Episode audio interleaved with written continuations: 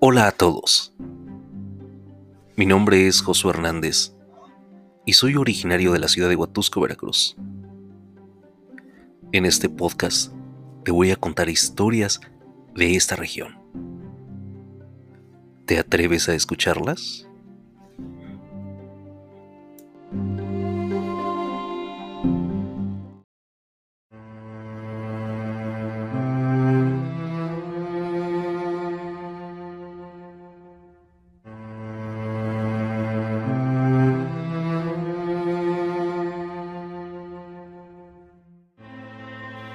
No sucede siempre. Solo en el mes de agosto y eso algunos días. En la ciudad de Huatusco.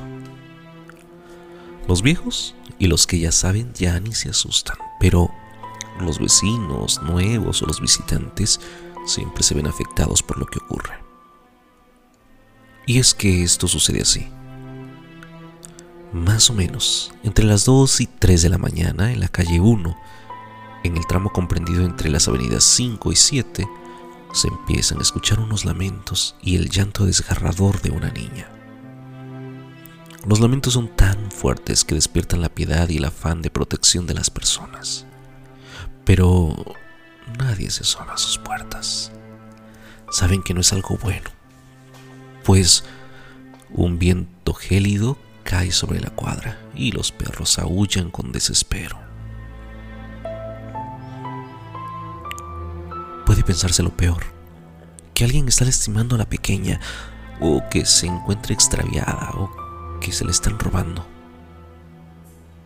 Pues los gritos de la menor siempre van dirigidos a su mamá. Mamá. Mamá.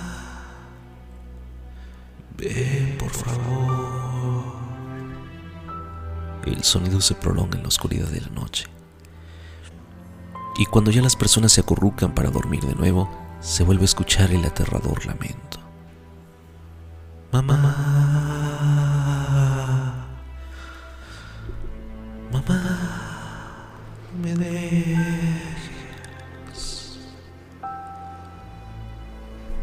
En este mes de agosto, una muchacha que estaba de visita en casa de una amiga Condolida por tan dolorosos lamentos, se atrevió a asomarse a la calle y consiguió verla. Es una niña de nueve años, dijo, vestida de blanco, con el cabello revuelto y gritando a la mitad de la calle, pero no, no es humana. Es una aparición porque flota sobre la calle mientras levanta las manos y no tiene ojos alcanzó a decir antes de caer desmayada. Se piensa que tiene que ver con un evento que sucedió en la revolución cuando unos rebeldes se llevaron por la fuerza a varias mujeres del lugar. Que en una casa vivía una niña sola con su madre y que se quedó encerrada muriendo en el lugar cuando los revolucionarios quemaron las casas. Al poco tiempo de este evento, fue que se empezaron a escuchar esos lamentos. Lo curioso es que no se escuchan todos los años, por lo que no todos los vecinos se han dado cuenta, pero este año sí ocurrió. Si usted no cree, dése una vuelta el próximo agosto. En la madrugada, claro. Escrito por el profesor Miguel Ángel Flores Rodríguez.